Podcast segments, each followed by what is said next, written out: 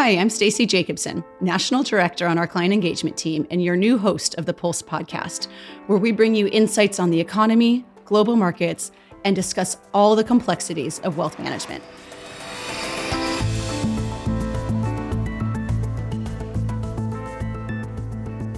Today, we're kicking off the new year with our macro outlook for 2023.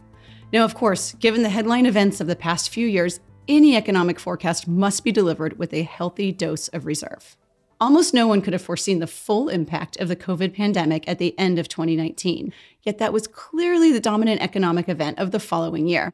Few could have predicted the global impact of the Russian invasion on Ukraine at the end of 2021, yet that proved to be the dominant event of last year.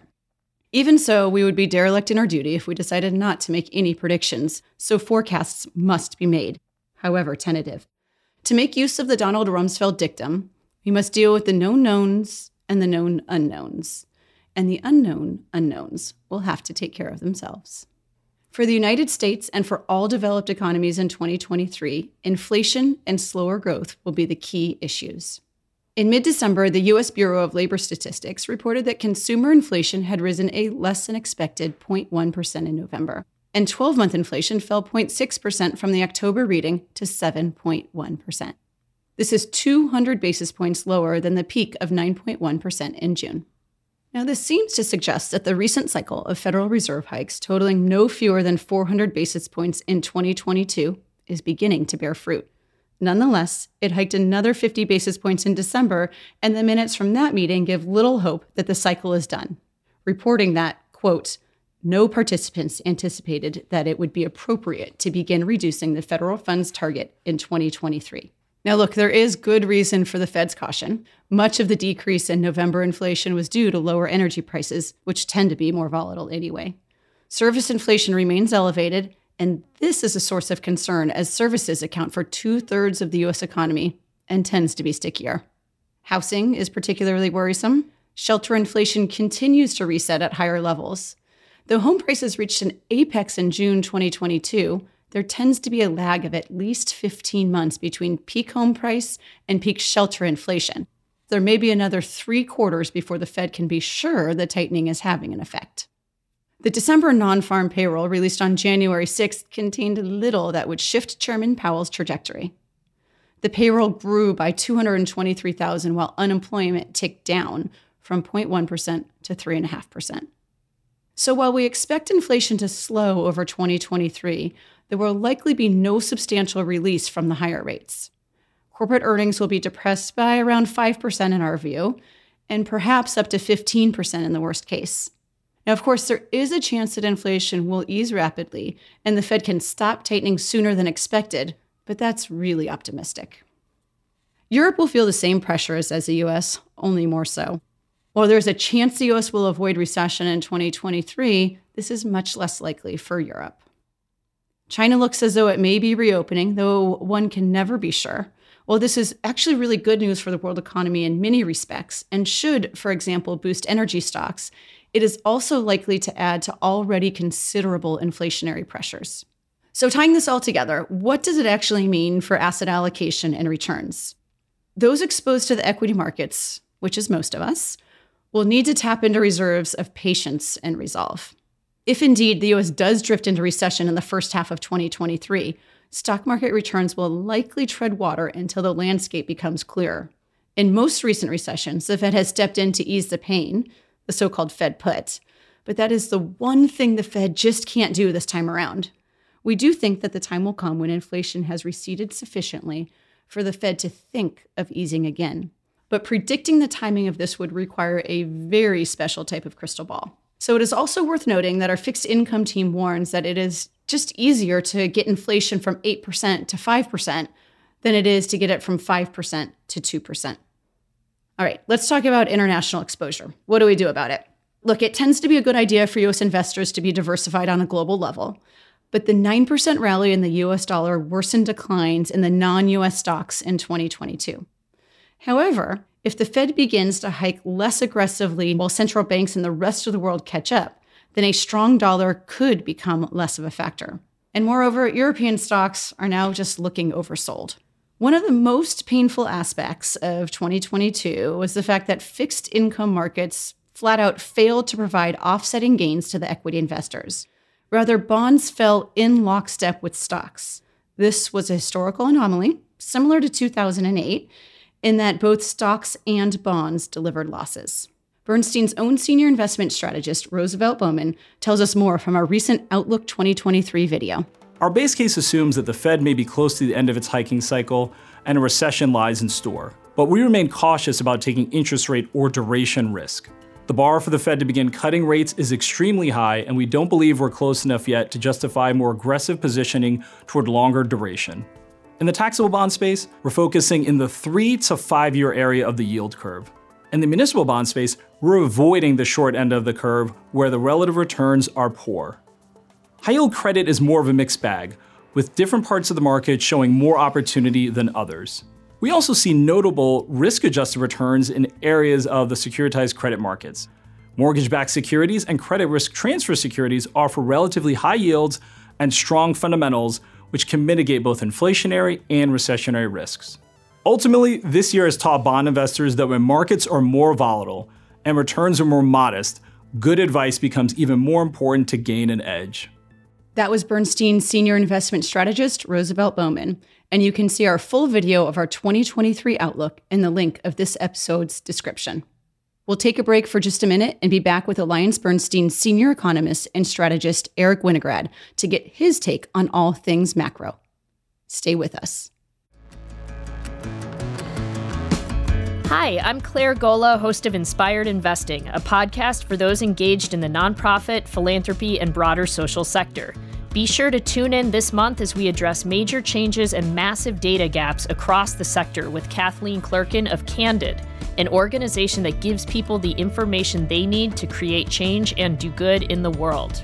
You can find Inspired Investing at Apple Podcasts, Spotify, or wherever you listen to podcasts. Thanks again for joining us for the first episode of the new Pulse podcast from Bernstein Private Wealth Management. We have with us today senior economist and strategist at Alliance Bernstein, Eric Winograd. Thanks for being with us, Eric. Thank you for having me. All right, I'm going to get right back into it and ask you to be my crystal ball. For how long do you think the Fed will continue to rate hike and by how much? So we move into the new year close to, we believe, the end of the tightening cycle that started last year. Uh, with the caveat that things could change based on the incoming data, our general expectation is that the Fed has one or two more rate hikes totaling uh, either 50 or 75 basis points left, uh, that they should be done raising rates by the end of the first quarter. All right, so where will that leave us? Where are we going to settle?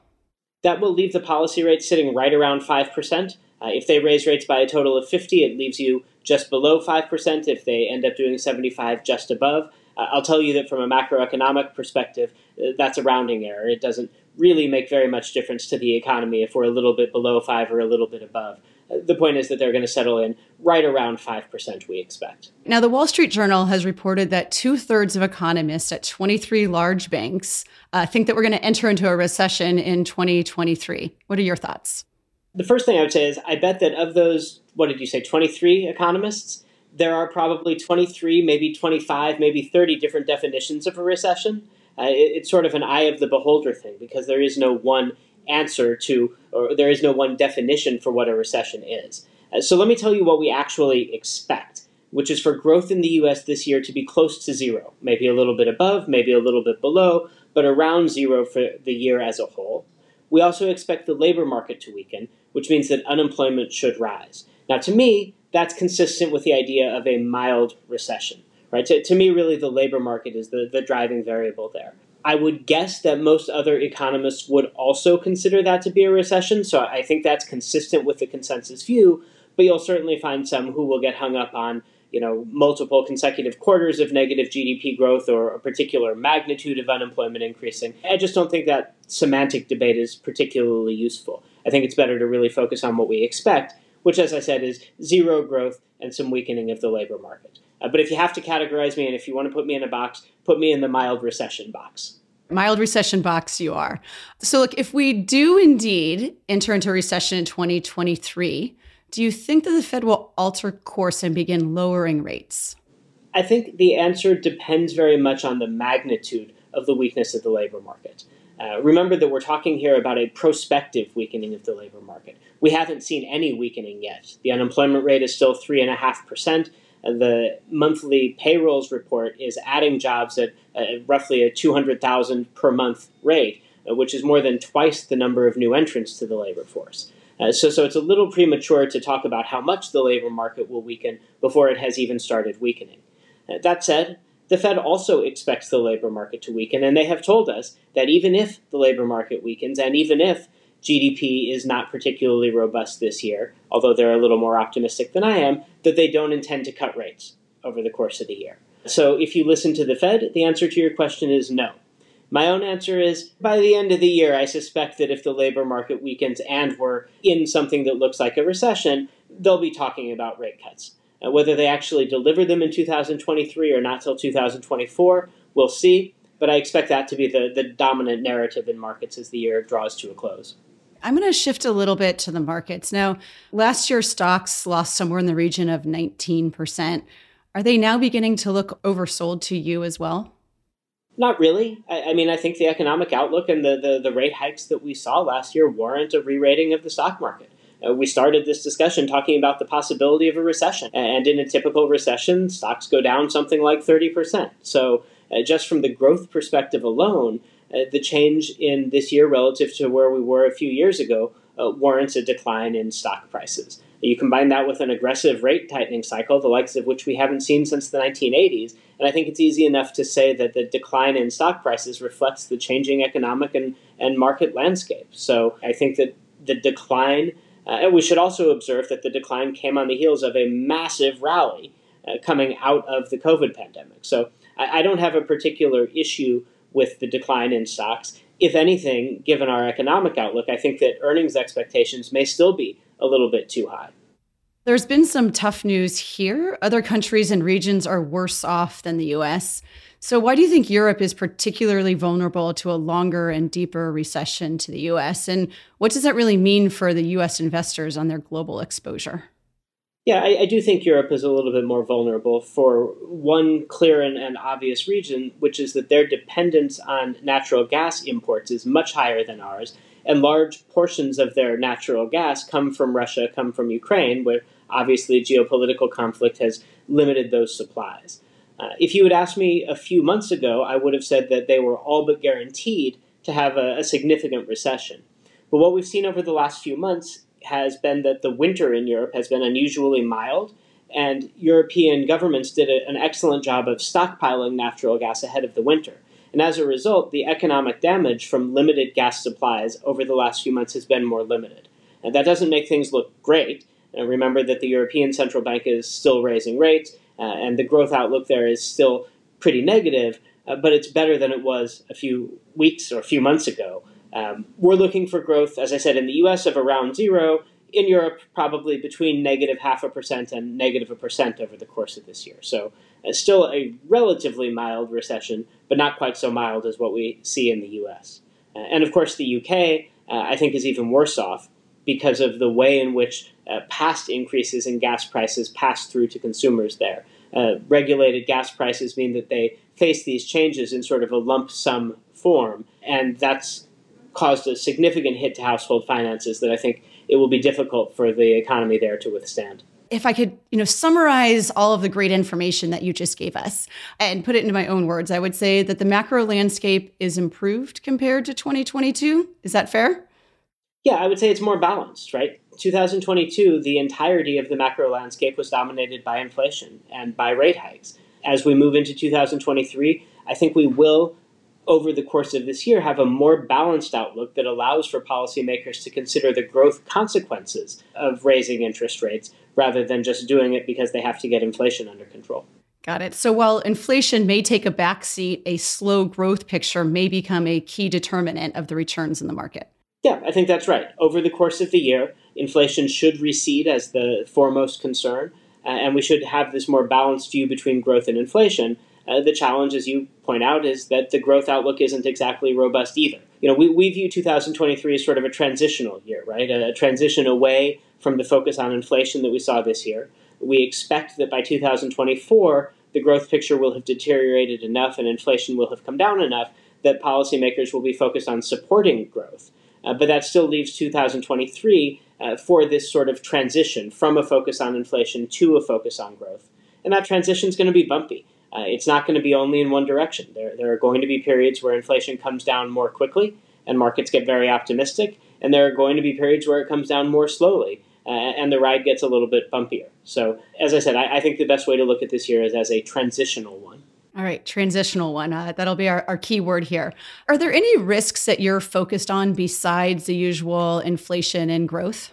Yeah, one risk that we want to flag that we think investors need to be aware of is the, the probability, I would say, uh, of a disorderly debate in Washington around raising the debt ceiling. Uh, this is an issue that resurfaces periodically and will need to be addressed probably over the summer this year.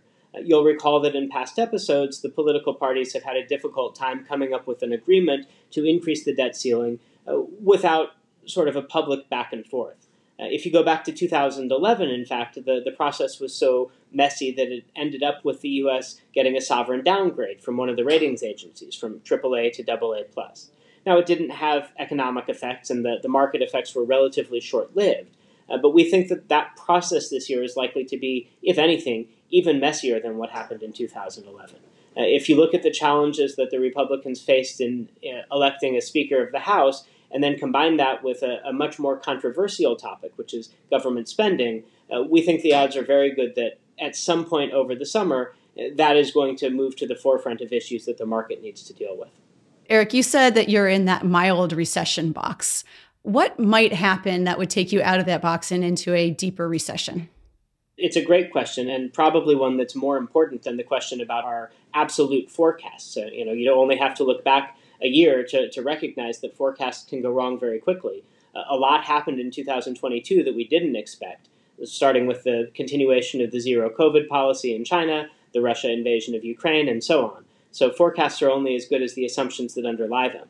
When we look at this year, the things that strike us as most likely to make the situation worse uh, one is if we're wrong and everyone else is wrong and inflation simply doesn't come down. Uh, there's good reason to expect that it will come down, uh, whether it's commodity prices that have declined or healing of the global supply chains or faltering house prices. But nonetheless, there is some possibility that it won't. And if it doesn't, the Fed will have to continue raising interest rates, and the peak in rates might not be 5% or even 6% or even 7%. Uh, we don't think that's a very likely scenario, but we certainly don't want to disregard it altogether, and that would certainly lead to a much more negative economic and market outcome. If the banks are not healthy, if the banks have taken untoward risk, uh, then you end up with a situation that could spiral, it's, or through the financial sector, and from there to the real economy.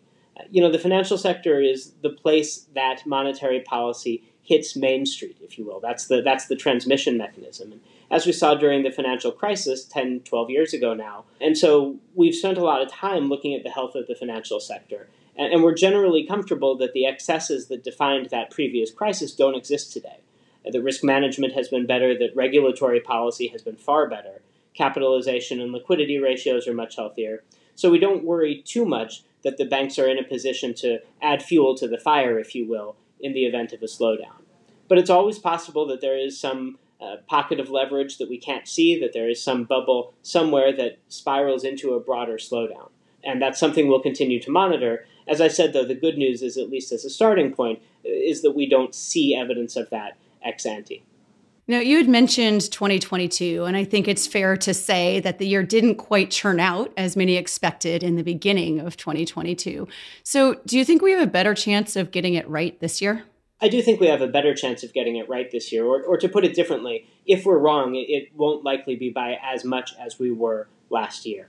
The range of potential outcomes seems much narrower. And that's true for a couple of reasons. One is that at this time last year, most economists, myself included, understood that we would have a period of elevated inflation, but we also expected that inflation would then start to come down as the year ended. But that was an expectation, right? It was based on forecasts, it was based on very limited evidence available at the time. Uh, the challenge of looking too far forward is that you have to do it with less information than you would like. Uh, you contrast that to now when we say that we have increasing confidence that inflation will come down. The reason is because we've started to see that process play out we're talking about a near term decline in inflation rather than one that starts six or nine months from now. Goods prices have already started to come down. Uh, house prices have already started to come down, and over time that will pull inflation down as well. So we're more confident that we won't get that major issue wrong this year by the same degree that we did last year. Well, that's all very helpful and I think a positive outlook for us. Glad to provide something positive. Eric, thanks again for being here and giving us your perspective. We really appreciate it. My pleasure. Happy New Year, everybody. And thanks to everyone for tuning in. You'll hear from us again on January 31st when we'll be back talking about a subject with no shortage of discussion swirling around it crypto. If you have questions about crypto, and how could you not, you won't want to miss it. Don't forget to subscribe to The Pulse, wherever you get your podcast to ensure you never miss a beat. I'm your host, Stacey Jacobson, wishing you a great rest of the week.